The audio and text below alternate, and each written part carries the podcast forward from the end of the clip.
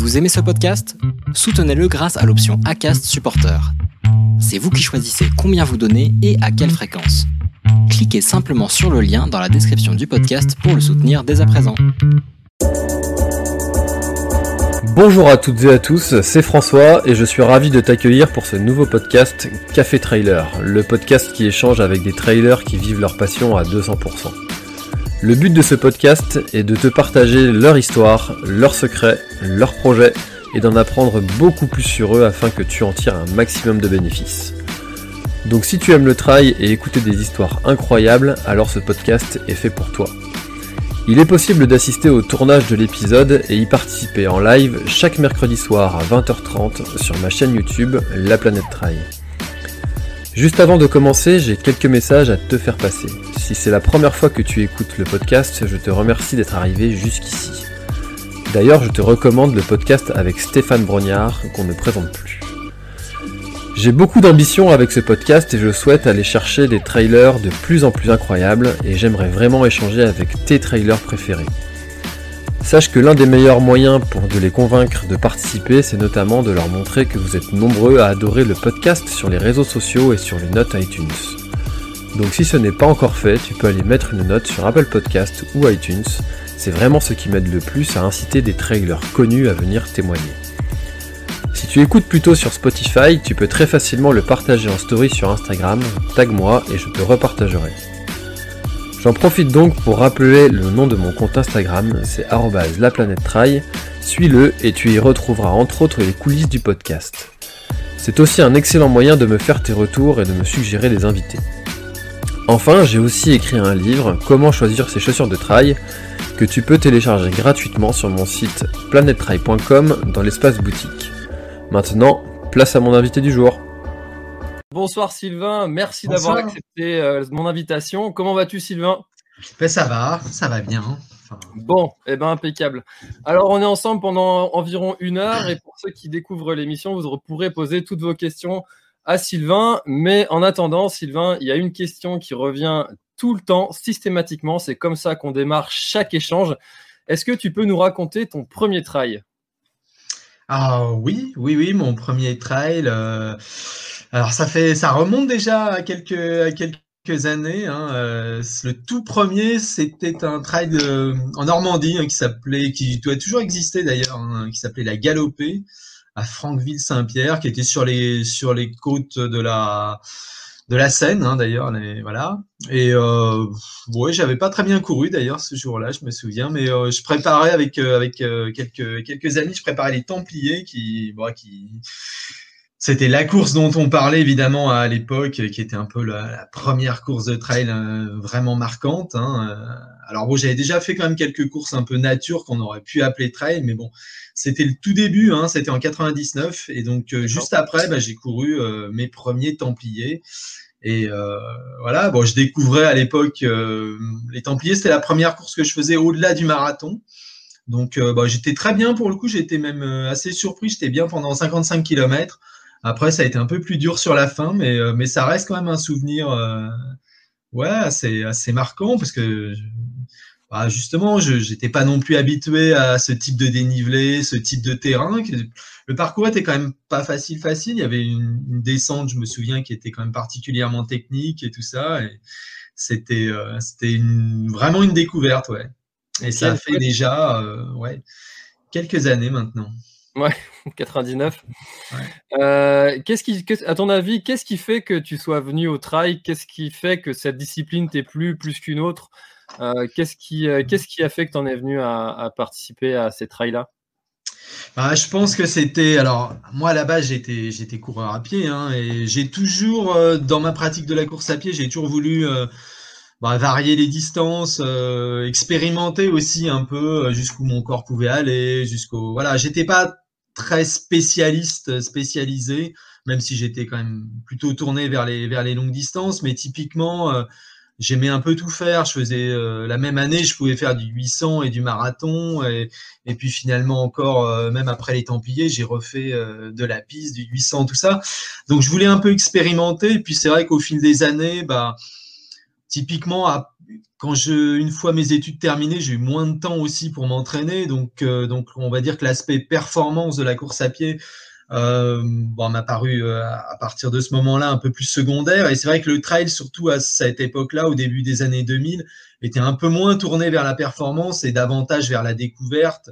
Et ça m'a permis aussi bah, d'explorer des, à la fois des nouveaux terrains de, de jeu, des, des, de découvrir aussi des, ah, bah, typiquement la montagne que je connaissais assez mal euh, avant, de, découvrir une, autre, euh, une autre façon de mener son effort, de pousser son corps plus loin. Et puis bon, c'était aussi, euh, aussi pour moi découvrir un peu un, un, nouveau, une nouvelle discipline qui était un peu en train de pas de naître, hein, parce qu'elle elle existait déjà, mais elle était vraiment en train de se développer. Et forcément, il y avait une ambiance un peu, un peu pionnière qui était, qui était vraiment chouette à, ce moment-là. Et je pense que c'est ce qui m'a, c'est plu euh, avant tout. Puis ensuite, c'est vrai que ça m'a permis aussi bah, de, voyager beaucoup, de connaître plein, de rencontrer plein, plein de gens, de découvrir plein d'endroits. Et, c'était aussi cette connexion entre bah, la course à pied, le voyage et la nature qui m'a, qui m'a plu euh, profondément parce que c'était surtout ça que je, recherchais, même bien au-delà finalement de l'aspect compétitif.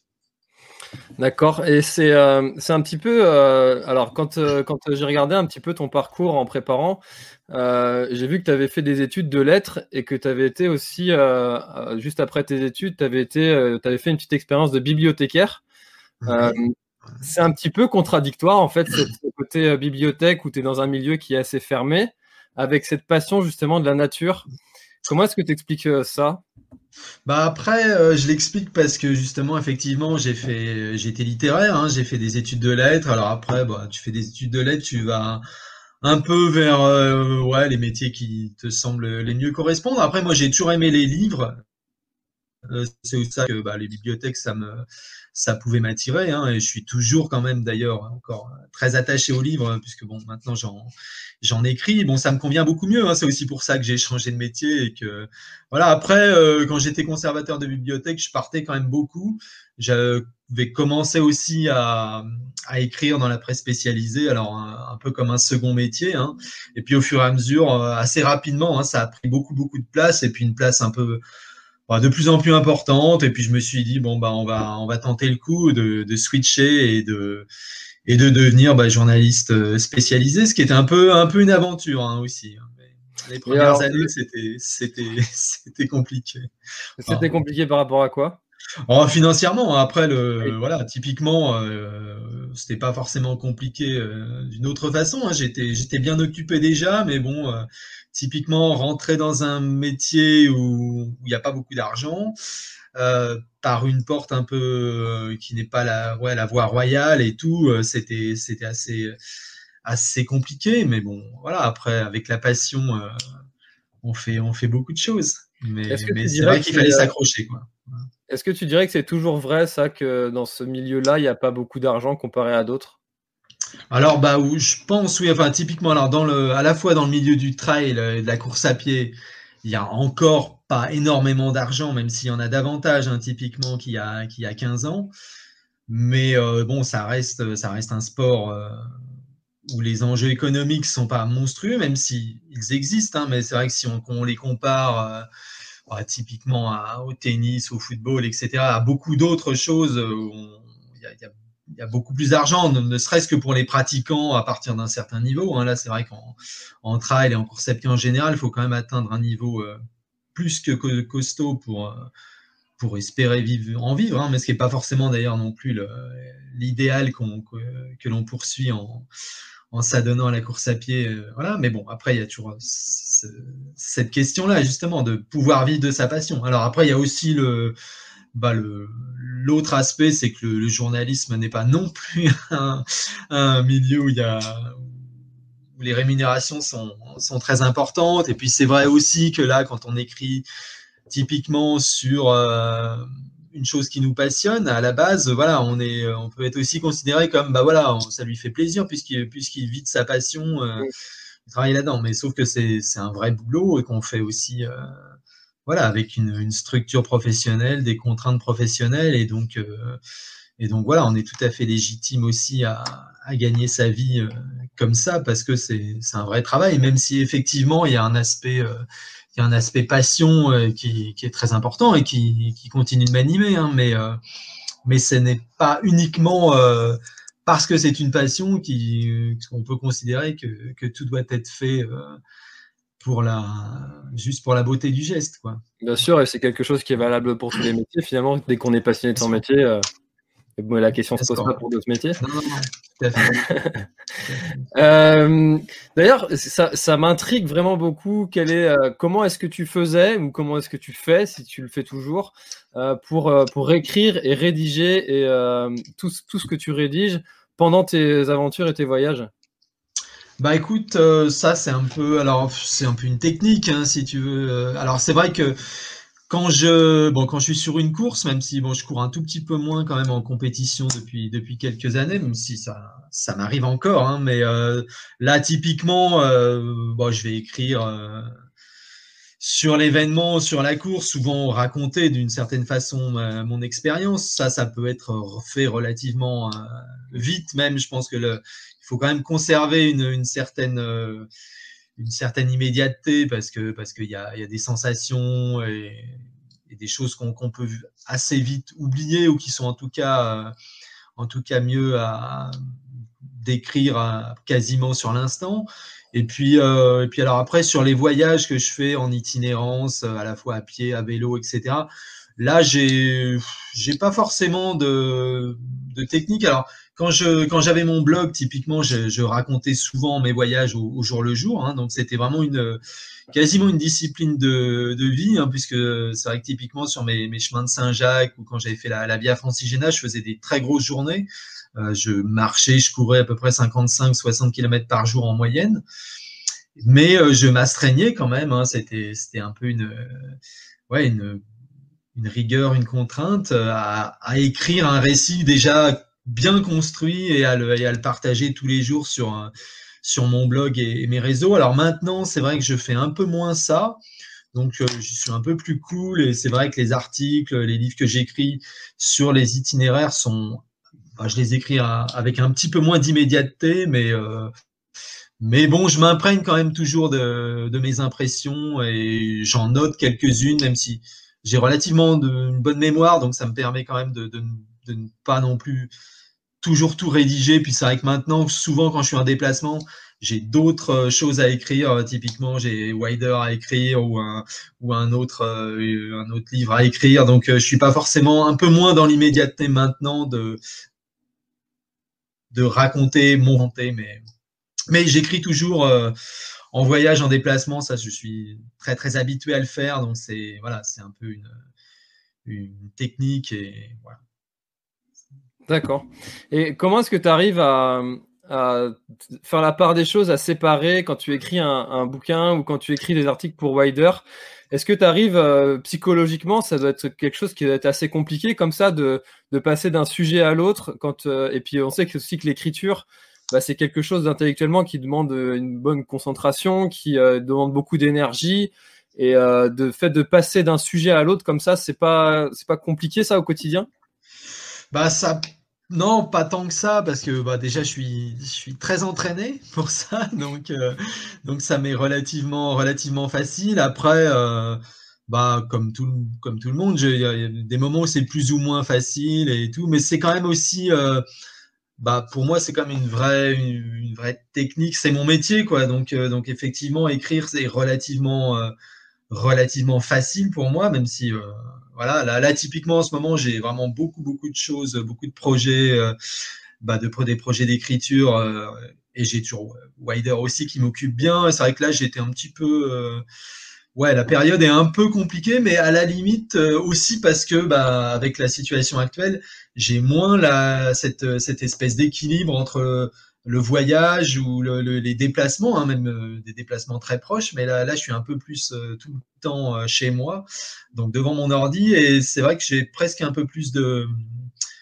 ouais, de, de, de, fatigue. voilà. Mais bon, j'ai aussi vraiment une grosse dose de, d'écriture en ce moment. Mais j'aime bien justement le, le, voyage nourrit un peu ma nourrit ma plume, si je peux dire. Ça fait des, ça fait des bonnes coupures finalement pour, pour se ressourcer aussi, euh, j'imagine. Ouais, tout à fait. Et puis, et puis c'est aussi, euh, ça me contraint, si tu veux. Là, par exemple, si je fais, je marche pendant 6 ou 7 heures dans la journée, bon, bah, si j'ai que 2 ou 3 heures le, soir, par exemple, pour écrire, je sais que je dois être efficace dans ce laps de temps et c'est presque, c'est pas forcément beaucoup plus difficile. D'accord. Ok, c'est des formes de, de flow où tu es, euh, es, vraiment dans ton truc pendant un moment et puis on te. je suis efficace et à la limite, j'ai déjà écrit euh, une bonne partie des choses dans, dans, ma tête et voilà, parce que finalement, être devant son ordi, c'est juste, euh, bah, c'est juste de la réalisation pure, quoi, on va dire. Ok. Non, c'est intéressant. Je pose la question parce que j'ai euh, sur mon blog, j'ai des périodes comme ça où, euh, où j'ai envie d'écrire. C'est vraiment, ça vient, c'est une envie. Pendant une semaine, je peux écrire euh, tous les jours pendant, pendant plusieurs jours, pendant, pendant plusieurs heures.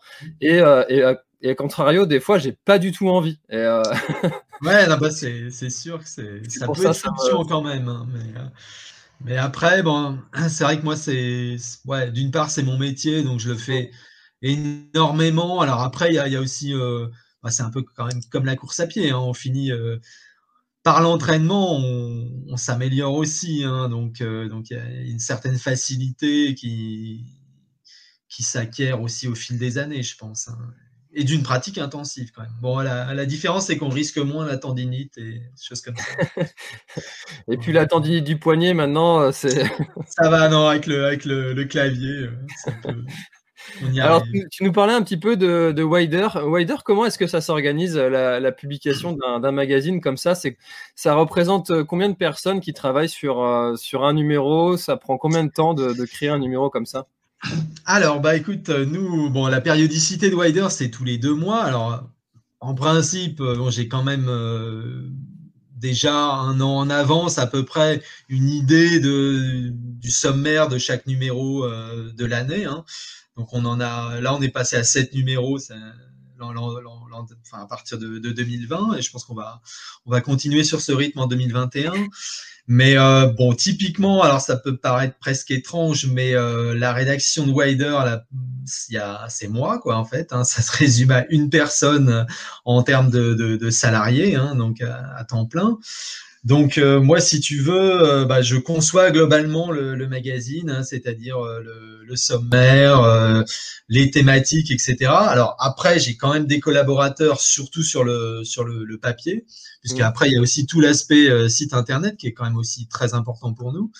Mais sur le papier, j'ai quand même des collaborateurs, alors qui peuvent être des, des collaborateurs réguliers. Hein. il, y a, il, y en a, quelques-uns, Gilles Gilron, Mokhtar Khan, ça qui qui écrivent euh, quasiment dans tous les numéros. Donc eux, ils vont me proposer des sujets où moi je leur donne euh, mes thématiques et puis je leur dis est-ce que tu as est-ce que tu as quelque chose là-dessus? Euh, Voilà, ça, ça va dans, dans un sens ou, dans l'autre. Hein, voilà, il y a Bruno Poirier aussi qui me propose souvent pas, pas mal de, de, très bons sujets. voilà, et typiquement, voilà, je construis selon bah, un peu le, à la fois les lignes de force du du sommaire qui, qui, sont déjà prévus, de quelques opportunités que, que, je peux avoir en termes de reportage. Euh, S'il y a un beau sujet avec des très beaux visuels, etc., je, je peux aussi le, voilà, euh, l'improviser un peu plus. Et, et, voilà. Mais bon, globalement, moi, je conçois. J'ai donc des collaborateurs qui euh, écrivent des articles. Moi, j'en écris une, bonne grosse partie aussi, quand même. Hein. Et puis, et puis voilà. Et puis après, ben, on, on a, euh, je reçois les textes, je les relis, je les, voilà, je les recoupe de temps en temps pour, euh, voilà, on va dire que j'harmonise le tout et puis ensuite il y a, y a, le travail aussi que, bah, qui est mené euh, avec avec nos, la graphiste, hein, enfin j'ai une graphiste hein, et voilà qui donc il y a quelques allers-retours évidemment pour pour la maquette. Et puis tout ça se fait relativement relativement vite parce que c'est vrai qu'un magazine ça se bah, en deux mois finalement c'est relativement court hein, surtout mmh. qu'effectivement on n'est pas très nombreux dans dans l'équipe quoi voilà. Donc euh, mais bon ça c'est vrai que souvent on peut, on peut imaginer comme ça qu'il y a beaucoup de monde qui travaille dessus derrière donc ça, on se rend compte encore plus de ce que tu nous disais euh, juste avant, que ça représente quand même pas mal de temps de travail, euh, toute cette histoire. Ben oui, oui, oui. Puis effectivement, il y a aussi quand même l'aspect. Alors si j'avais que les magazines papier, je pense que je me baladerais presque, mais Mais c'est vrai que le site internet prend quand même beaucoup de temps aussi parce qu'il faut, il faut y être un peu bah, tous les jours, quoi. Donc, euh, pas H24, mais c'est vrai que bon, typiquement, moi, je, je publie quand même souvent euh, samedi, dimanche, euh, pendant mes vacances. Mmh. Donc, ça s'arrête un peu jamais. Et ça, c'est, c'est vrai que le, le, site internet, je fais également les réseaux sociaux. Alors là, heureusement, je fais pas trop pas trop l'Instagram de Wider, ça, ça c'est quand même cool, mais sinon je fais et le, le Twitter aussi, il y a quelqu'un qui le fait pour moi. Mais bon, euh, Facebook c'est quand même le, le gros euh, notre notre réseau social le plus le plus important et, et je le fais aussi. Donc c'est vrai qu'il y, y, a tout ça à gérer en même temps. Donc euh, donc voilà. Mais c'est ce qui fait aussi que c'est que c'est pas quoi. Non non non voilà. C'est stimulant aussi. Ok, ça marche.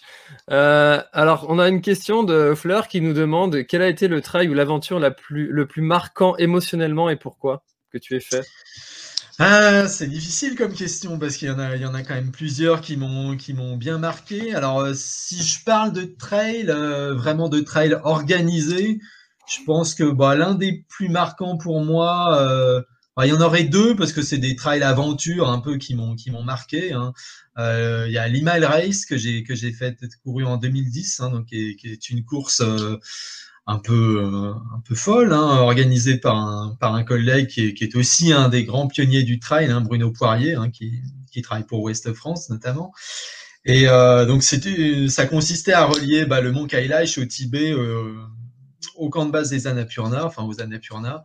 Donc c'était à peu près 1000 km à travers à travers l'Himalaya. On a fait 13 euh, cols à plus de 5000 mètres.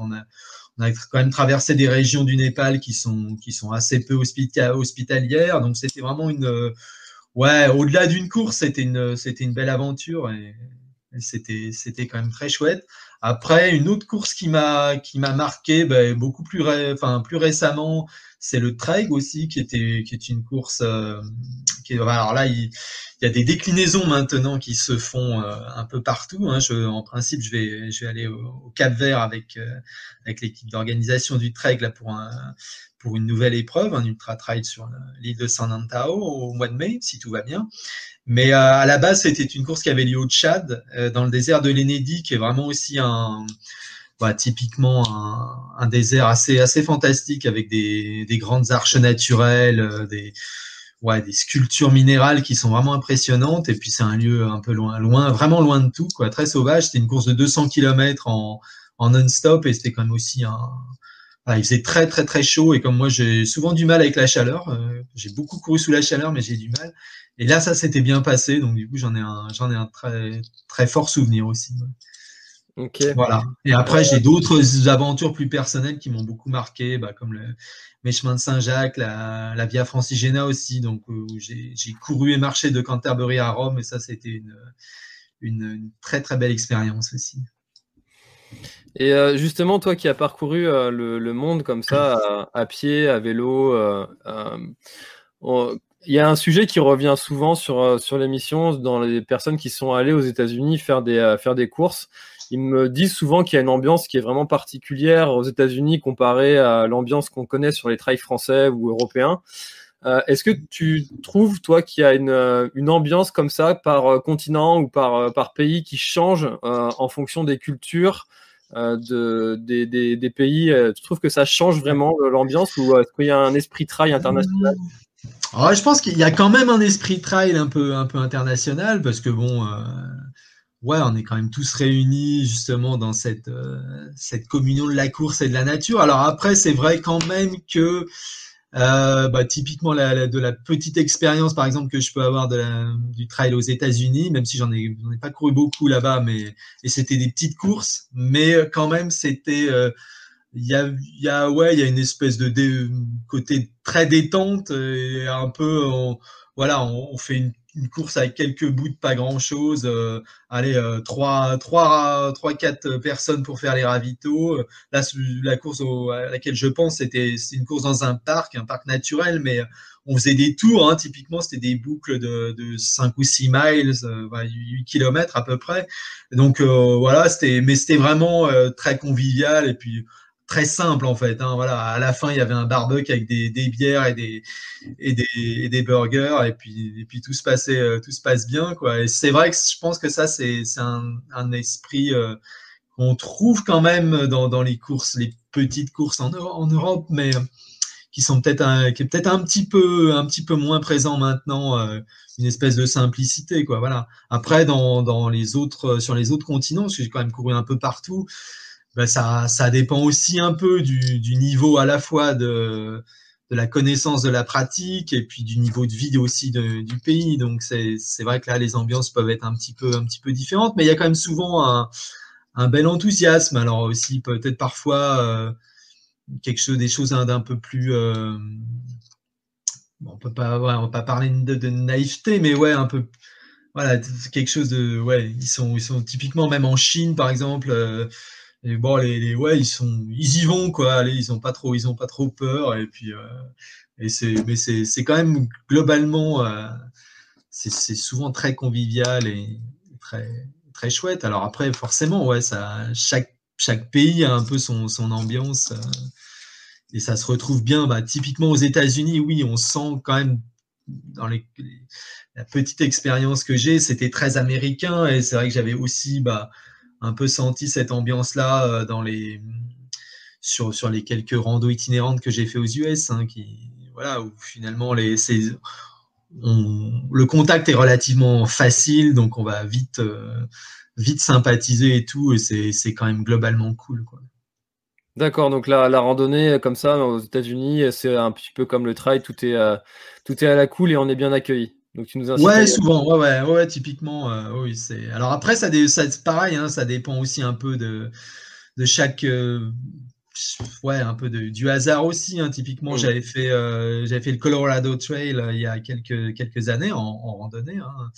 Et euh, j'avais fait, euh, ouais, j'ai passé 15 jours à randonner avec des, avec des jeunes Américains que je connaissais euh, pas du tout. On s'était juste trouvé sur le, sur le sentier, comme c'est un, c'est un sentier où on bivouac et tout. Donc, euh, donc voilà, c'était super chouette de faire tout le trajet ensemble et euh, c'était vraiment, un, vraiment une super expérience. Et il y a d'autres, d'autres parcours aux États-Unis où bah on, ouais, on rencontrait des, on campait tous un peu, enfin les, les étapes, les, les campements possible, les endroits de bivouac sont un peu toujours les mêmes. Et bah finalement, tu rencontres les gens. Bon, c'est sympa, mais il euh, n'y a pas, il a pas la petite étincelle qui se fait. Mais globalement, c'est toujours quand même, euh, voilà, au moins très poli, très très très aimable et tout, et, souriant surtout. D'accord. Ok, c'est intéressant d'avoir toute cette, euh, cette vision un peu globale du trail, euh, du trail euh, mondial, un peu, et cette, ces différentes ambiances qu'on peut retrouver sur, sur les différents circuits. Et bah, on en parlait un petit peu tout à l'heure. Il y a Vincent qui a, qui a une question pour toi. Question sans doute déjà posée. Quelle est la plus belle course que tu aimerais faire cet été? Ah, ça a été, ça a été, euh, c'est difficile à dire là pour le coup. Euh, en fait, c'est vrai qu'avec cette euh, cette interruption qu'on espère le plus momentanée possible de de toutes les compétitions, j'avoue que je me, je me suis assez peu projeté euh, sur le sur les calendriers finalement, paradoxalement, hein, parce que c'est vrai que on en parle, on, enfin j'en parle à longueur de, temps sur, euh, sur, sur, sur Wider, mais je me suis assez peu projeté en tant que, que coureur finalement, donc je verrai un peu là où le vent me porte. Alors si, j'ai quand même des quelques belles perspectives de, de course, hein, notamment une course, bah bon, après, après peut-être celle de, celle de, de San Antao là, au Cap Vert, hein, j'espère, j'espère toujours. J'ai une, une course aussi euh, bah, qui est organisée aussi par des amis euh, sur la voie lycienne en, Turquie, et ça, ça va être, euh, ça va être chouette. Alors en principe, je vais juste, je vais baliser le parcours, donc je serai avant les coureurs, mais ça va être aussi une expérience sympa. Et puis c'est vrai que bon, je suis quand même un peu de moins en moins tourné vers vers la compétition, donc donc, euh, donc, voilà. Puis c'est vrai que j'ai aussi un peu, un peu bien mal au tendon d'Achille en ce moment, donc je suis pas, je suis pas 100% à fond sur mes objectifs compétitifs. Mais bon, après, euh, il y a, y a, voilà, j'espère quand même euh, faire quelques, quelques belles courses cet été, mais j'ai pas une course totalement précisément en tête, si ce n'est cette, cette voie lycienne, mais, mais en tant que, que baliseur, pour le coup. Ok. Et alors, comment tu expliques le fait que tu ne te tournes plus vraiment vers des courses euh, officielles en, dehors de cette douleur que tu as actuellement euh, Est-ce qu'il y a d'autres raisons? Ouais, bah bien sûr, il y a, d'autres raisons. Bah, typiquement parce que euh, parce que c'est vrai que maintenant, je pense que j'ai tendance à préférer bah, ouais, je, préfère peut-être la, même la randonnée itinérante, le voyage itinérant, parce que ça m'apporte peut-être encore plus de liberté finalement par rapport à, une épreuve de trail qui va rester organisée. En même temps, j'aime toujours quand même le trail parce qu'il y a cet aspect euh, vraiment convivial. Alors c'est vrai que j'ai, quand, quand je dis ça, c'est vrai que j'ai tendance à préférer aussi les, bah, les les courses en petit comité, tout ça, même si c'est, enfin, je veux dire, les, les grandes messes sont, sont, quand même aussi des, des, instants forts, hein, des moments importants de, du milieu et, il, en, il en faut. Hein, on peut pas, voilà, ça peut pas être non plus uniquement des courses avec, avec 15 ou 20 personnes, mmh. mais c'est vrai que c'est celles-ci qui, qui, me tiennent souvent le, le plus à cœur. Après, euh, après j'aime, j'aime quand même, euh, je suis quand même toujours euh, un homme, un homme de défi quand même. Donc c'est vrai que j'aime bien, j'aime bien aussi me dire que je suis toujours capable de de faire 100 km sur mes sur mes deux pieds d'un coup, tu vois. Donc typiquement, je, je sais que je vais encore encore replonger sur sur quelques sur quelques ultra trails ou sur quelques courses aussi. Hein. J'ai même même ces dernières années, j'ai aussi pris du plaisir à recourir aussi sur des bah, sur des courses, même, même, des formats beaucoup plus traditionnels, même sur route, que, alors que ça faisait quand même des années que je n'avais pas couru, parce que finalement j'accepte aussi d'aller moins vite et que voilà, c'est. Mais bon, c'est aussi toute une évolution bah, de, de, ma pratique. Hein. J'ai essayé de faire en sorte aussi, enfin c'est dans mon, dans mon caractère et c'est c'est ce qui guide un peu ma, ma passion et ma pratique, mais euh, je suis jamais sur un, sur un mode complètement figé ou euh, où je voilà, j'ai toujours varié un peu les les découvertes, les plaisirs, et je suis, je suis toujours quand même là-dessus. Alors c'est vrai, c'est vrai que du coup, bah ouais, je suis passé quand même dans un mode de, de moins en moins compétitif ou compétiteur. Euh, voilà.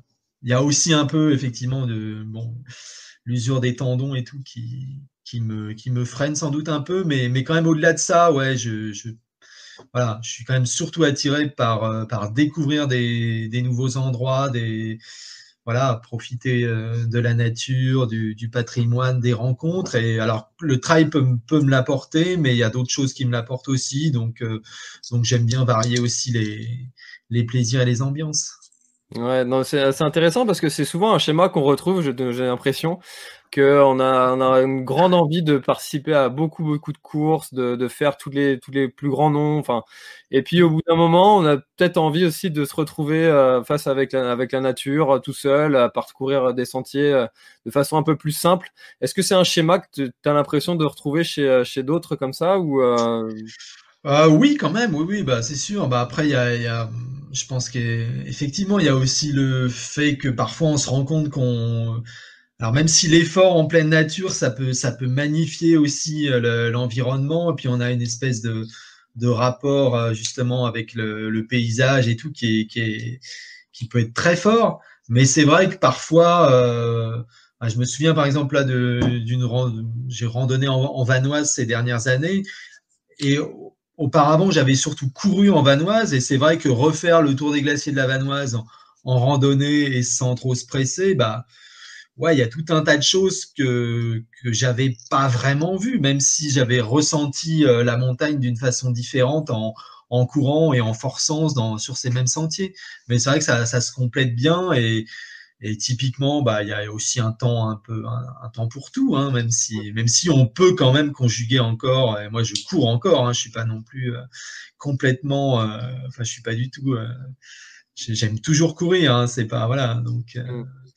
Mais c'est vrai que oui, la compétition, bah oui, il y a aussi le, le fait que j'en ai fait énormément aussi. Hein, certaines années, j'ai dû courir euh, une dizaine, une dizaine d'ultra trail et forcément, il y a une petite euh, lassitude euh, physique et tout. Et là, je pourrais, je me sens pas de de m'impliquer autant dans, dans, dans cette pratique-là, qui est, qui est quand même aussi très très demandeuse en, en énergie à la fois physique et psychologique. Hein, donc, euh, donc c'est quand même un engagement euh, assez assez fort. Alors, du coup, maintenant, typiquement ces dernières années, je je me suis davantage limité, euh, bah, sauf évidemment là, 2020, c'est un peu compliqué compliqué de voilà, mais typiquement avant, je faisais plus que deux, allez, deux, deux, trois courses vraiment longues par an, quoi Et ça, ça me permettait quand même d'avoir une respiration plus, plus importante et, et de concilier aussi beaucoup, beaucoup mieux bah,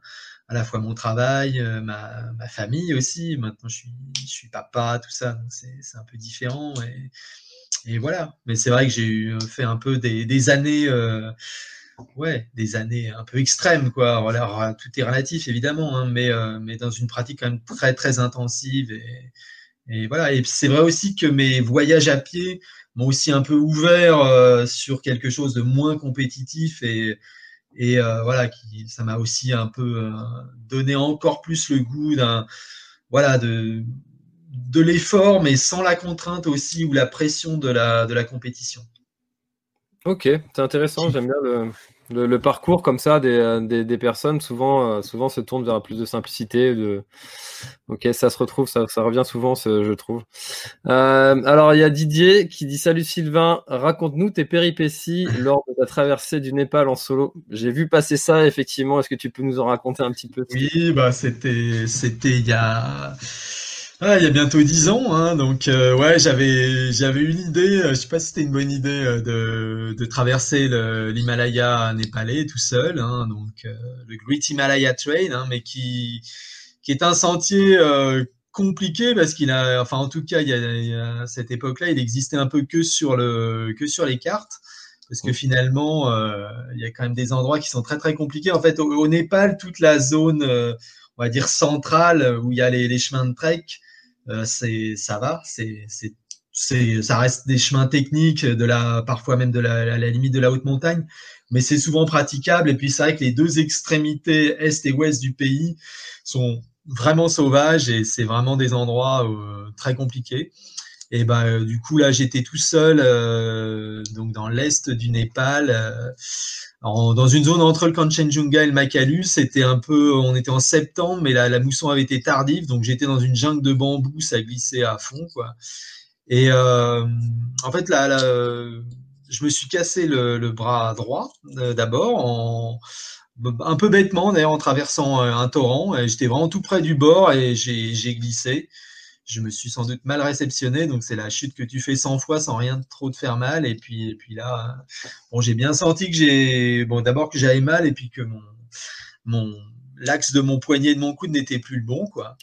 Et puis, euh, puis voilà, puis j'avais pas trop le choix. Hein. J'étais sur un sur un col qui s'appelle, enfin un col, un petit sommet même qui s'appelle le, Lumba Sambala, et donc un peu plus de 5003 à peu près. Hein. Et donc euh, bon bah voilà, je suis descendu, j'ai continué hein, donc avec le, avec bras cassé, puis j'ai fini par quand même par arriver. C'était une, journée très très longue, hein, j'avais dû marcher euh, peut-être 12 ou 13 heures et, à très bonne allure. Hein, euh, voilà, et puis je suis arrivé dans un dans un village qui est un camp de réfugiés tibétains qui s'appelle Toudam. Et c'est un peu vraiment le bout du monde. Là, je pense que je suis pas allé dans beaucoup beaucoup d'autres endroits plus paumés. Et là, euh, bon voilà, j'arrive avec, euh, avec, mon, avec, mon bras, avec mon bras cassé. Et un peu par miracle, il y avait une expédition de, de Japonais qui, qui, était, qui était là, euh, des vieux Japonais qui avaient mis cinq jours à faire bah, ce que j'avais fait pendant la journée, tu vois. Ah Mais ils m'ont beaucoup aidé et je suis reparti avec eux en fait parce que bon j'avais déjà ce, ce, bras cassé et puis eux ils avaient tout un staff, hein, il y avait une, une vingtaine de, de Sherpas avec eux de, de Népalais donc euh, voilà, c'est gens aussi très très expérimentés. Puis euh, deux jours plus tard, je suis retombé à nouveau dans un dans un glissement de terrain. Et là, je me suis recassé le bras droit, je me suis cassé le bras gauche. Euh, j'avais toute la main ouverte. Il y avait bon des, des, des, rochers énormes qui me sont passés à vraiment à 5 cm de la tête. Donc j'aurais pu vraiment mourir sur sur ce coup-là. Et puis du coup, bah, grâce à grâce à mes à mes amis japonais qui m'ont aidé à remonter, qui ensuite m'ont vraiment beaucoup beaucoup aidé. Euh, en, deux jours de marche supplémentaires où là j'avais vraiment les, deux bras cassés et puis donc euh, tout un tas d'autres euh, d'autres soucis. on a pu regagner un village où, là j'ai pu on a pu appeler les secours et donc direction Katmandou et tout ça voilà et puis bah du coup pour pour remercier parce que c'est vraiment grâce à grâce à ces à ces trois japonais et leur euh, et leur staff népalais que, que je suis encore là. Euh, je suis allé au Japon l'année suivante et j'ai marché sur le, chemin des 88 temples. Euh, voilà et le, chef de l'expédition qui était un, himalayiste très connu hein, qui s'appelait enfin son surnom c'était Typhoon Dolpo. Il y a même une montagne qui porte son nom au Népal, le Typhoon Peak. Voilà, et lui, c'est vraiment un homme, un homme extraordinaire, très très chouette. Il s'est vraiment occupé de moi les, les, trois mois où je suis resté au Japon, hein, comme si j'étais son fils. Et bon, malheureusement, il est mort de trois ans après, mais, mais je, je, je l'oublierai jamais parce que c'est vrai qu'ils m'ont, lui et ses amis m'ont vraiment euh, sorti d'une très mauvaise passe. Mais j'ai eu quand même beaucoup, beaucoup de chance dans mon malheur parce que c'était quand même un, un ouais, un accident bien compliqué dans un endroit qui était vraiment pas facile d'accès et, il fallait, fallait s'en sortir. Quoi, voilà. Ok, super histoire. Ouais, c'était ah, super. super. parce que ça s'est bien terminé, mais. Euh, Tout à fait, ouais, non, non. Hmm, des anecdotes comme ça, tu euh, en, as, en as beaucoup euh, en, euh, j'en ai. Bon, celle, celle, celle-ci est quand même la plus, euh, la plus dramatique. Hein. Ouais, non, non, j'ai, pas, j'ai pas autant risqué ma vie ni, ni eu d'autres gros, gros soucis au cours de mes voyages. Hein. Après, c'est vrai que je fais quand même souvent des destinations un peu moins risquées. Euh. Et puis, alors, c'est vrai que par contre, ça m'a typiquement. une chose que je ne fais quasiment plus, c'est vraiment de partir tout seul dans des endroits trop, trop dangereux, trop sauvage. Quoi, voilà. Après, bon, typiquement, je suis parti tout seul. Euh... Peut-être brûlé ou. Euh... Non, non, pas du tout en plus. Non, non, non, non moi je suis quelqu'un de prudent. Euh, donc, euh, ah oui. Et comment est-ce que tu prépares ce genre de ce genre d'expéditions qui sont qui n'existent pas vraiment en fait? Bah là, bon, j'avais quand même préparé avec bah, les, les, cartes, ce qu'il existait comme, comme documentation, puis après, bah, tu, tu, tu prévois plus ou moins ton, ton parcours. Et, voilà. Mais bon, c'est vrai que c'était euh, c'était pas c'était pas la meilleure idée que, que j'ai eue hein, typiquement. Parce que c'est vrai que euh, quand euh, j'entends certaines personnes qui ont du mal à organiser un off, un try off autour de chez eux, et qui et qui a, qui a certaines personnes qui arrivent à partir à l'autre bout du monde sur des chemins qui n'existent pas. Comment ça se fait que. Ah, après, c'est aussi une question d'expérience, tout ça. Alors, c'est vrai aussi que c'est un petit truc que j'ai constaté. Euh, euh, si je peux comparer un peu le milieu du trail et, de la randonnée, bah, typiquement le trailer, euh, ah, si je fais des grosses généralités, il a quand même souvent besoin d'un cadre, d'une organisation. C'est aussi pour ça qu'il a besoin de courses. Alors que typiquement le randonneur, bon bah il va regarder des traces GPS, un, un, guide et machin, et il y va. Et puis si euh, si jamais il peut, il peut même euh, avec de l'expérience et tout euh, se se construire son propre son propre voyage. Et c'est vrai que c'est une un état d'esprit ou une, une, façon de faire qui est davantage enfin qui est plus courante en tout cas chez les chez les randonneurs ou chez les ou chez les voyageurs cyclistes même que que chez le trailer qui reste un coureur à pied habitué à, à avoir un parcours et tout. Mais bon les choses changent aussi. Et puis effectivement bah, le développement de, de, certaines applications puis le, le, le, développement du off aussi et, des, et puis même des parcours euh, simplement balisés. On va dire du trail hors compétition fait que bah, il va ça va ça va un peu rentrer dans, dans les mœurs. Mais c'était pas on va dire l'habitude, euh, l'habitude et la culture de base, je pense, du, coureur à pied et donc du trailer.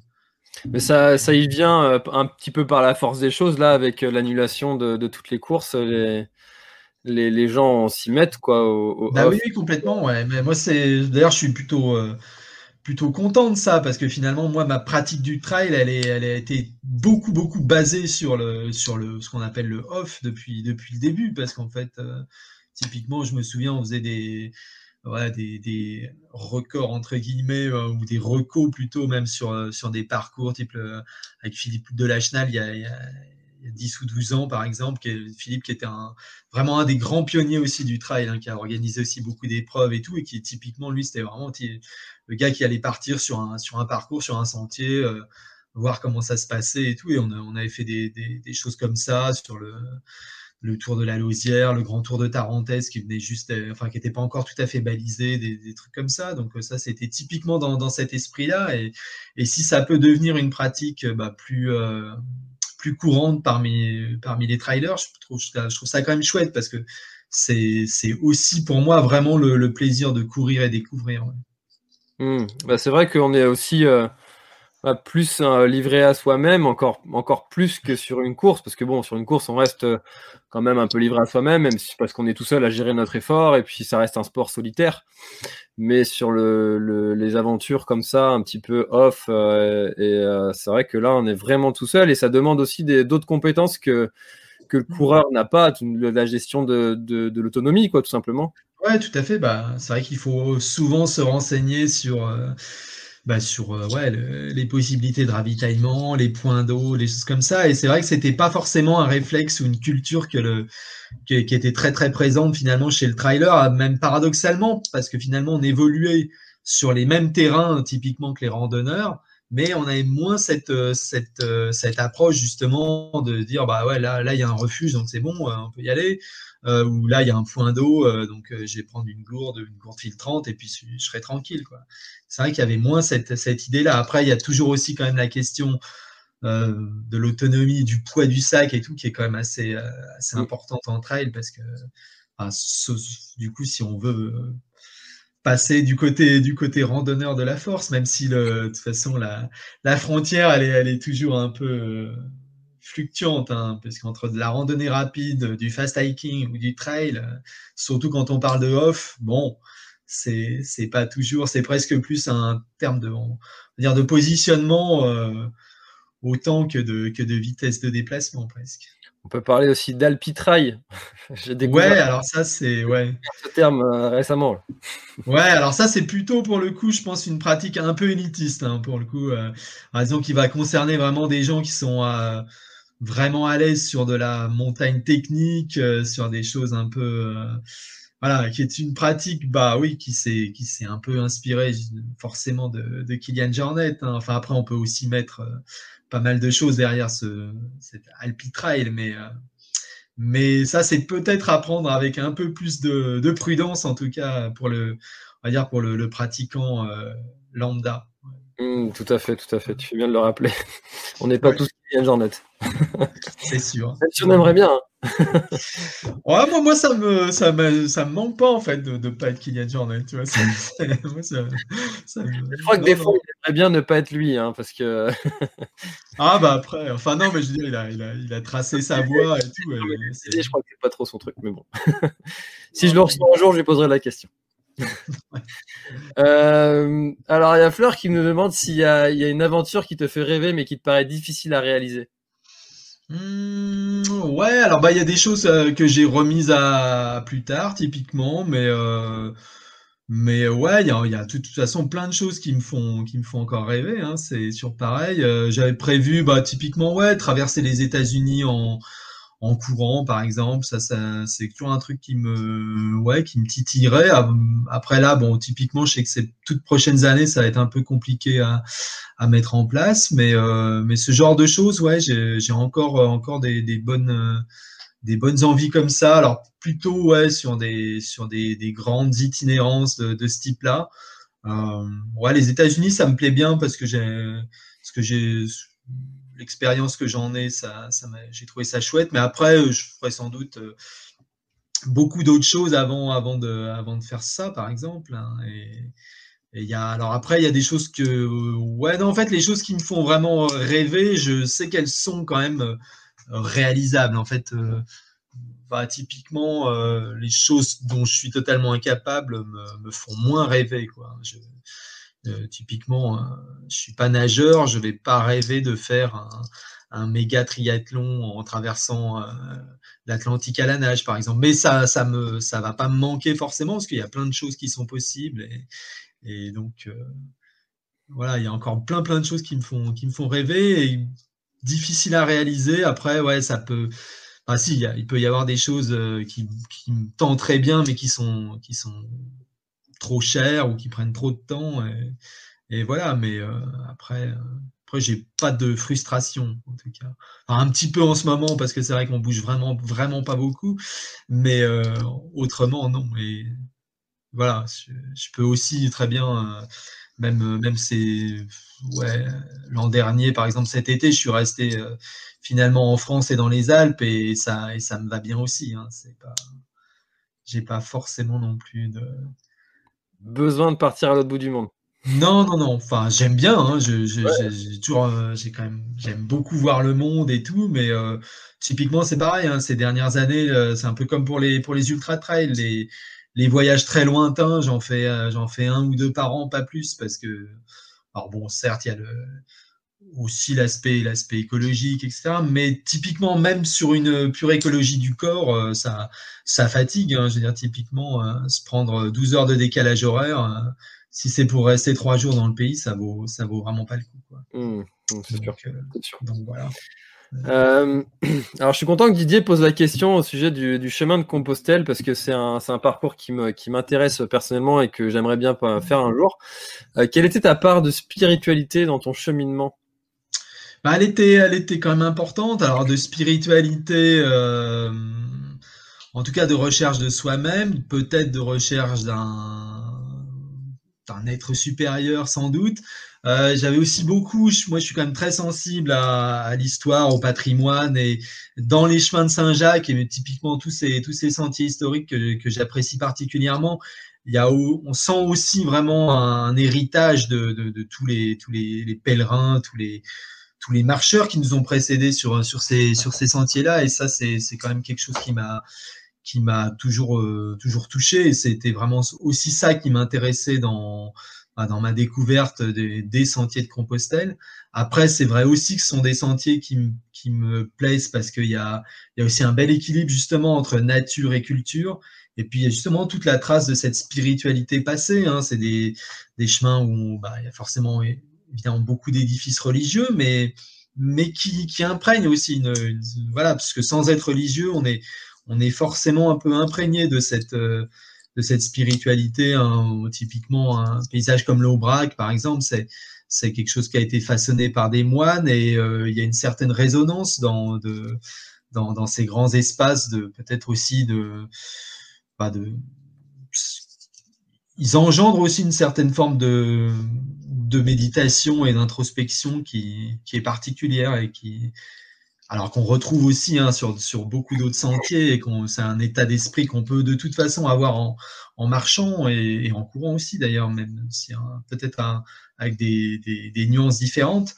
Mais, euh, mais typiquement, euh, je pense que c'est les chemins de Compostelle, oui, ils font, ils, font écho de, de, de, cette spiritualité passée dont, dont je pense nos, nos, mon passage, en tout cas, a essayé de se nourrir. Et euh, c'est intéressant ce que tu dis parce que c'est un discours que j'ai déjà entendu aussi que en fait euh, ce chemin-là, même si tu es pas religieux, il y a une espèce de recherche de la foi, enfin la foi en ce qu'on veut, hein, euh, ouais, tout à fait, en bref en ce qu'on veut, euh, et que chaque personne qui parcourt ce chemin-là sur une distance, peu importe la distance, retrouve en fait cet esprit et cette ambiance sur ces chemins-là. C'est assez, assez particulier. Ouais, bah, c'est vrai, ouais.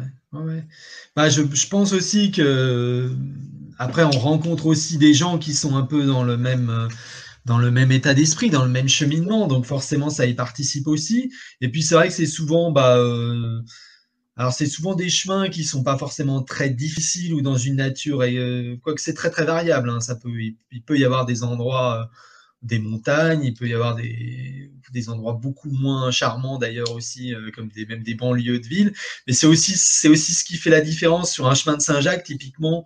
Bah, s'il faut traverser la banlieue d'une ville espagnole pour arriver à la fin de son étape, on le fait et c'est là un peu qu'on est dans la différence avec, on va dire, la randonnée, quoi, la, la randonnée de plaisir, où euh, forcément on va essayer de trouver le, le parcours le plus beau possible et euh, sur un sentier comme ça, on prend, on prend, on prend ce qu'il y a, ce qu'il y a sur le sentier, même, même, même dans les moments un peu, euh, un peu difficiles où finalement la marche là devient euh, vraiment un, voilà, il faut avancer et c'est peut-être justement juste le fait d'avancer qui, qui, nous fait rentrer aussi dans, dans cette, dans cette introspection et dans, dans cette recherche de soi et peut-être d'autres choses.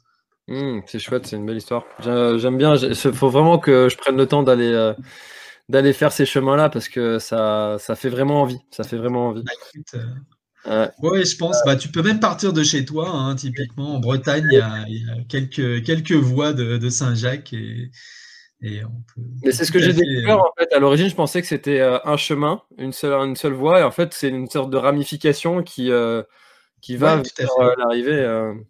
Tout à fait. L'arrivée est commune, si tu veux, mais il y a des, des... il y en a vraiment énormément. Et puis alors, c'est vrai aussi qu'avec le succès de, bah, des chemins de Saint-Jacques, il y a des, des voies plus ou moins historiques qui se redécouvrent et qui se rebalisent, etc. Mais, mais oui, typiquement, euh, alors j'ai jamais vraiment euh, parcouru le chemin euh, breton, hein, j'ai déjà croisé, mais euh, il y a effectivement un, chemin, euh, enfin plusieurs parcours de Saint-Jacques en Bretagne qui ensuite vont rejoindre bah, du coup la, la voie de, Paris et de Tours. Ok, intéressant. Euh, affaire à suivre euh, me concernant. Ouais, ouais, ouais ça peut être un bon défi, hein, surtout que ça fait. Si tu vas jusqu'à Saint-Jacques, ça, ça, fait quand même des bornes. Hein. Ouais. La, la, première fois que je suis parti vers Saint-Jacques, j'habitais Aix-les-Bains, donc j'étais parti de, de, chez moi. Ça faisait euh, 2000 km, mais de, du Finistère, euh, moyen que ça soit au moins aussi loin, voire un peu plus même, je pense. Hein. Ouais, ouais, ouais. Bon, il y a d'autres choses à faire avant. oui, oui, oui, non, tu as. C'est sûr. Euh, alors, euh, on en a parlé un petit peu euh, tout, au tout début, mais euh, là actuellement, y a, tu as une grosse quand même actualité, c'est que tu as un livre qui va sortir dans, dans 15 jours, oui. le 23 si je me trompe pas. Tu te, te trompes pas, non? en, en précommande qui s'appelle Révolution Trail que tu as co-écrit avec Véronique Billa. Ouais. Est-ce que tu peux nous parler un petit peu de, de ton livre et euh, de, ce, de ce nouveau livre? Parce que c'en est un nouveau Oui, oui bien sûr, oui, bah oui.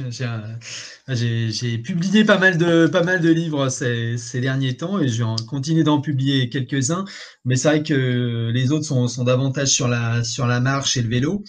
Et celui-ci est sur le trail. Et alors, euh, alors pour moi, c'est déjà bah, ouais, c'est une, c'est un honneur surtout de, de, de co-signer un livre avec Véronique Billa parce que pour, pour moi, depuis que je cours, c'est quand même un nom qui, qui est très connu. Euh, je me souviens qu'il y, y, a déjà pas mal de temps, euh, on tentait tous de, de, de, lire et de comprendre son euh, VO2 Max et Performance, hein, qui, qui, a fait, euh, qui a un livre qui a fait date un peu dans, dans l'histoire de, de la, de la physiologie euh, de, de l'effort d'endurance, bon, qui était pas forcément très très simple à, à comprendre. Il fallait un bon niveau euh, scientifique, mais c'est vrai que Véronique, c'est, c'est, c'est une grande chercheuse. Hein, c'est quelqu'un qui a qui continue d'ailleurs de toujours avec la même énergie. Hein, c'est, quelqu'un d'extrêmement euh, énergique et qui est vraiment très passionné aussi. Euh, d'explorer un peu le, l'effort et notamment surtout l'effort d'endurance et la course à pied à travers le, le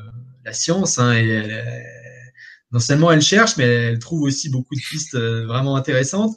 Et dans ce, dans ce livre-là, donc elle livre un peu sa, bah, son, sa vision de l'entraînement du trail qui, est, qui, va, qui, va, qui va surprendre, je pense, pas mal de, pas mal de lecteurs. Et ce qui m'a plu aussi dans sa, dans sa démarche, euh, c'est qu'au-delà même de, enfin, au-delà, en même temps, c'est lié aussi à, à ce qu'elle, ce qu'elle, ses dernières euh, recherches en, en physiologie. Mais euh, le, si tu veux, la, la, construction de son entraînement est quand même très liée au plaisir de courir, à la sensation et, euh, et à la liberté, justement. On en parlait un peu bah, tout au long de, de, notre échange, mais euh, la liberté de courir que, que, représente le trail. Et elle, euh, voilà, elle, elle, construit un système d'entraînement qui est euh, vraiment validé sur le plan, sur le plan scientifique, qui est euh, aussi assez assez révolutionnaire, hein, ce qui, ce qui tout est tout est dans le titre, mais qui valide vraiment, si tu veux, euh, à la fois cette euh, liberté de courir que, que continue euh, de représenter le trail et le, le plaisir le plaisir de courir qui est très basé aussi sur sur l'aspect cortex cérébral, sur les sensations, beaucoup plus que bah, sur euh, tout le temps, tout le temps être fixé, par exemple, sur un GPS ou un, ou chrono. Et c'est vraiment, intéressant. Alors moi, j'ai contribué à ce livre euh, euh, sur un chapitre historique, hein, qui présente bah, justement le, trail. Alors c'est aussi pour ça que que, ça se lit bien avec avec les propos de Véronique, mais à, donc à la fois sur les origines du trail, hein, qui, reste, euh, bah, qui reste, à mon sens, une, discipline de la course à pied, hein, même si elle, a été nourrie de, bien d'autres disciplines, euh, de, notamment de, pratiques de pleine nature, mais euh, qui, trouve quand même majoritairement son, origine dans la course à pied et qui a apporté un vrai renouveau, une vraie révolution justement dans cette dans cette course à pied et voilà, avec la, justement la liberté de courir en nature. Et euh, voilà, après, j'évoque ben, un peu les, toute l'évolution du trail et le succès assez fulgurant de la discipline, puisque ça reste une, discipline très très jeune. Hein. Quand je parle de mes premiers Templiers en 99, euh, c'était quand même assez difficile d'imaginer que le, que, que le trail allait prendre autant d'importance, même si on pouvait sentir qu'il se passait déjà un truc. D'accord. Bah, dès, dès, le départ, tu penses que. Ouais, il y avait quand même un engouement. Alors, c'était beaucoup plus restreint et c'était, mais il y, a, il y, a, quand même rapidement eu quelque chose qui s'est, qui s'est, qui s'est déclenché, je pense. Et euh, est-ce que tu penses, parce que souvent, euh, alors, le parallèle va peut-être être un peu bancal, celui que je vais faire, mais euh, quand quelque chose vient à devenir populaire très rapidement, typiquement une star de télé-réalité, elle est, elle est très vite populaire, mais sa, sa décroissance est aussi très rapide. Ouais. Est-ce que tu penses que, enfin, elle est très vite plus connue du tout? Euh, oui. Est-ce que tu penses que le trail, ça peut connaître ce, cet effet-là? Je pense pas parce que c'est quand même euh, typiquement si on, on continue la, la, comparaison avec la star de télé-réalité, c'est euh, une euh, une, popul une popularité, une célébrité qui est, qui est beaucoup moins artificielle. Elle n'a pas été vraiment poussée par. alors certes, il y a eu un aspect médiatique hein, dans, dans le développement du trail. Hein, de, typiquement, les, les Templiers, par exemple, au début, ont joué un grand rôle. Et c'est vrai qu'ils étaient organisés par le, le magazine qui à l'époque était était parmi les, enfin, les deux, trois plus influents du, du milieu de la course à pied. Mais euh, voilà, je pense que c'est pas comparable parce que finalement, c'est quelque chose qui s'est fait très vite, mais qui répondait, je pense, à une aspiration profonde de, de la, de la société euh, et qu'on retrouve aussi dans, dans, dans l'engouement pour d'autres disciplines. Et là bah, qu'on voit peut-être même qu'on va peut-être même encore plus voir dans ces dans ces quelques prochaines années avec un peu bah, aussi ce que, ce, que, ce que va provoquer l'enfermement collectif euh, et le voilà il y, a, il y a une appétence pour la nature encore plus forte. Donc je pense pas que le trail va, va s'éteindre comme ça euh, comme ça tout de suite. Et je pense que c'est même rentré déjà dans, dans une certaine euh, familiarité euh, donc euh, non je pense que le trail a encore de, de, de, beaux jours devant devant lui. Même si euh, même s'il connaît des révolutions il a encore c'est encore Tout de à fait, ouais. Ouais, ouais. Après, bah, je pense que c'est un peu d'ailleurs de mon propos dans, dans le livre que, que je publie avec, avec Véronique Billa. Il, à mon sens, le trail parle dans, dans plusieurs directions. Hein. Il, y a, il y a aussi un développement très compétitif, hein, très élitiste aussi, qui est, qui est, qui est quand même important, hein, avec, euh, avec aussi des, des, des, médias, on en parle aussi sur, sur Wider, et, euh, et des, des, sponsors et des, des enjeux euh, sportifs, etc qui sont, qui sont quand même différents de ce qui, de ce qui, euh, ce qu'ils étaient il y a, 10 ans, hein, où c'était quand même beaucoup plus euh, gentillé. Mais aussi euh, bah, le développement du off, la popularité de la discipline qui, qui est au-delà de ça. Donc je pense qu'il y, y, a plusieurs directions, il y a un peu un, un croisement de, de sentiers dans, dans, le développement du trail, mais en même temps, c'est pas forcément incompatible qui se développe dans, dans plusieurs directions simultanément. Ok. Ça marche. Euh, alors, Vincent, encore une question qui nous demande si tu, as déjà écrit plusieurs, euh, tu en as déjà écrit plusieurs, mais quel livre aimerais-tu écrire? Mmh, Alors, bah écoute, euh, là j'en, écris encore actuellement. Hein, il y en a, pas mal d'autres qui vont sortir cette année. Alors, plutôt des beaux livres. Hein, là, c'est voilà, il va y avoir Marché en France, il va y avoir un, livre sur le, chemin de Compostelle, mais un beau livre hein, cette fois-ci avec avec des, belles images. Euh, après, euh, bah, du coup, moi, je serais tenté, euh, même si pour l'instant, j'en ai pas vraiment le temps, j'ai pas non plus l'expérience de ça, mais ouais, j'aimerais bien écrire de la fiction aussi, tu vois, parce que parce que là, pour l'instant, j'ai des, je n'écris que des récits, des essais et des et des beaux livres. Alors ouais, j'aimerais bien écrire de la fiction, peut-être pour les adultes ou pour les enfants, parce que maintenant, j'ai une petite fille, j'aimerais bien écrire aussi pour elle. Et puis c'était un peu ça pour le coup, c'était aussi un peu mon, mon, rêve d'enfant. De, de, Écrire des BD, des trucs comme ça? Ouais, euh, bah voilà, ouais, typiquement. Euh, c'est ce que je voulais faire euh, quand j'étais, quand j'étais, enfin, jusqu'à ce que, jusqu'à mes, mes, mes 17-18 ans, tu vois, être, être auteur de, de bande dessinée ou de livres pour enfants. Donc, je désespère pas, tu vois, mais après, je, je sais pas du tout si ça se fera ou pas. Hein, mais tu dessines, tu dessines aussi un petit peu? Ouais, j'ai arrêté de dessiner il y a longtemps. Là, il faudrait vraiment que je m'y remette. Mais, mais bon, après, ça peut être aussi des, des collaborations. Hein. Tu vois, mon, mon premier livre, c'était c'était une très belle collaboration avec Mathieu Forichon, le, le, dessinateur de, qui est très connu dans le trail de Débosser des bulles. Donc, euh, donc c'était c'était très chouette puisqu'il avait il avait illustré mon, mon récit sur le, sur le, Saint-Jacques en courant. Hein. C'était Pèlerin Express et euh, typiquement, voilà, ça pourrait être d'autres collaborations dans, dans ce dans ce genre-là. Mais c'est vrai que ouais, là, ouais, là, pour le coup, le petit rêve, euh, ça serait d'écrire d'écrire de la fiction. Mais euh, intéressant. voilà, à voir euh, si j'y arrive ou pas. Ok, alors je suis désolé parce qu'il y avait beaucoup d'autres questions, mais j'en affiche une dernière parce qu'on a déjà passé bah l'heure. ouais, tout à fait. une anecdote ou une belle rencontre lors de ces aventures, hormis les Japonais? Ah, alors ça aussi c'est difficile à difficile à dire parce qu'il y, y, en a vraiment tellement que euh, bah écoute euh, bah, sur la sur la Via Francigena j'avais été très touché parce que donc la Via Francigena c'est le, le, chemin de pèlerinage qui va de Canterbury à Rome hein, c'est l'ancien chemin de, de pèlerins qui est des des pèlerins qui allaient à, Rome et qui reprend le, parcours d'un archevêque anglais du Xe siècle, hein, qui était parti de Canterbury, qui était allé à Rome, qui était lui revenu à Canterbury. Donc moi j'étais parti de, Canterbury et typiquement, euh, bon j'avais à l'époque, je faisais ça aussi avec des, sponsors hein, qui étaient euh, qui étaient Chamina en France, donc l'agence de voyage spécialisée dans les dans les chemins historiques, hein, qui m'avait quand même très gentiment euh, aidé. Et puis il y avait leur euh, leur réceptif, hein, donc l'agence euh, qui bossait avec eux en Italie. Et typiquement, j'avais rencontré le patron de l'agence, Gabriel, une, une, ou deux fois à Annecy. Et puis juste une fois, pendant deux heures, j'avais j'avais rencontré un gars qui Stefano qui était euh, juste le, responsable de la partie trail d'ailleurs de, cette agence qui, organise des très jolies euh, courses par étapes en Italie, hein, le Sicilia Volcano Trail ou la Malfigos Race. Et euh, je l'avais vu quoi une fois pendant deux heures et il m'attendait donc au sommet du Grand Saint-Bernard à la à la frontière de la Suisse et italienne. Donc il marque le passage en Italie de ce parcours.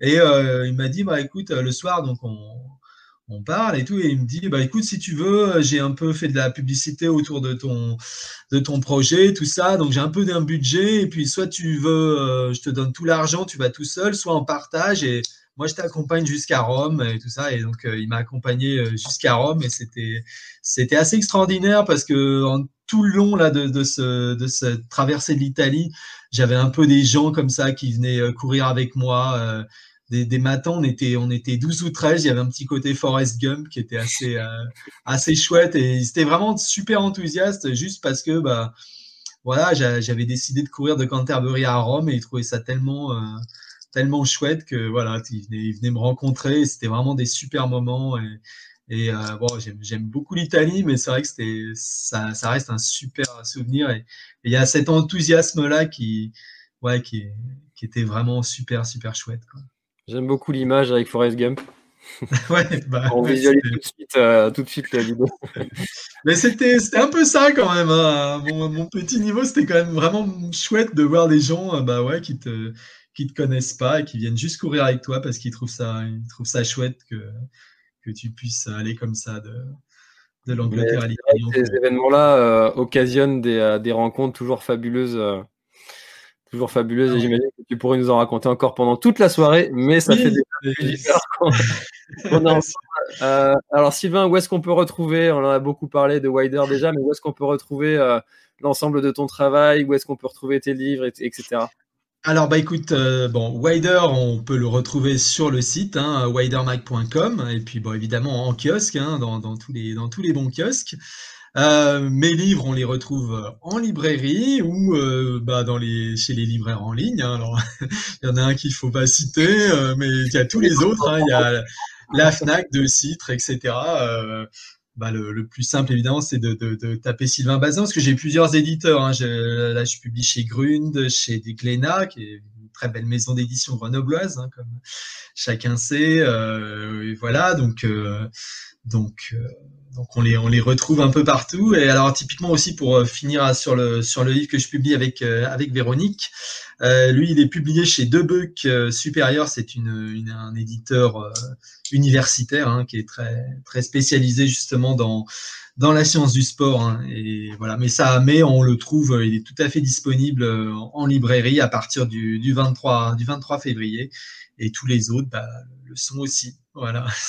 Ok, super. Bah, je mettrai euh, le lien pour précommander le livre dans, dans la description et, le lien aussi de Wider aussi dans la description. Donc, vous pourrez retrouver euh, l'ensemble du travail de Sylvain euh, dans la description.